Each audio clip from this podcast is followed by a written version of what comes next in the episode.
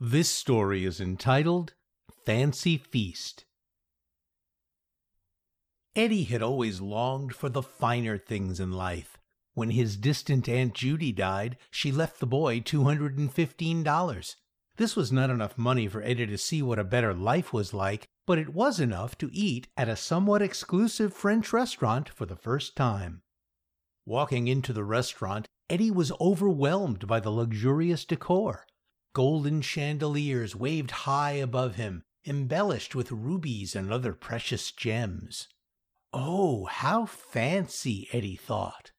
Sitting down at his table, he reviewed the seemingly endless rows of silver cutlery that extended from both sides of an ivory plate encrusted with gold flowers. Oh my, so fancy, Eddie thought. He was soon greeted by a hostess who poured water into the crystal glass. The hostess had warm, loving eyes, delicate body, blonde hair that constricted Eddie's pupils, and breasts that made Eddie dilate where it mattered. Peering the room, Eddie thought, all these waitresses are goddesses. His waitress glided from the kitchen to his table, smiling upon her approach.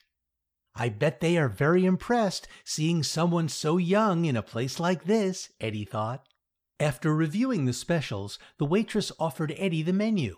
Eddie found the menu a difficult study, unable to identify most of the items in the brief moments between staring at the waitstaff. The waitress came back about ten minutes later to ask Eddie if he was ready to order. Have you decided what you would like to eat, sir? she asked. Eddie felt a little alienated by the menu not entirely sure what most menu items were.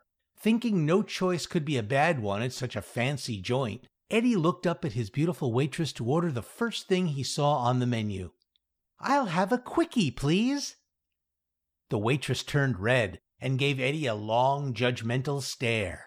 She stormed off, the sound of her high heels clicking across the restaurant, and did not come back for another few minutes. Hmm, that was weird. Maybe I didn't say it fancy enough, Eddie thought. Having regained her composure, she glides over to Eddie again and asks the same question. Have you decided what you would like to eat, sir? Eddie once again gives the exact same answer, except this time exerting a little tongue yoga to attempt a French accent. I'll have a quickie, please. This time around, the waitress slaps Eddie across the face, a loud thud echoes through the room as her palm connects with the side of Eddie's face.